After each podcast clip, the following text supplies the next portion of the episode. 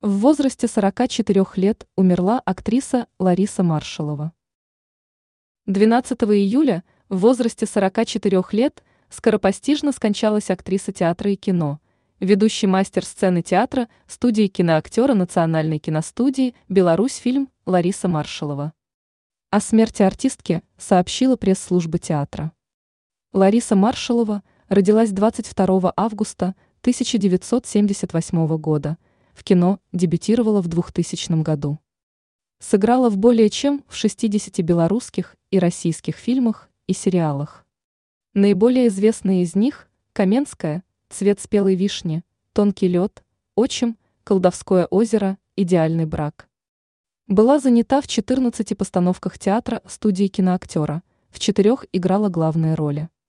Она ушла из жизни внезапно, хотя ничто не предвещало такого скорого и трагичного конца – сказано в некрологе.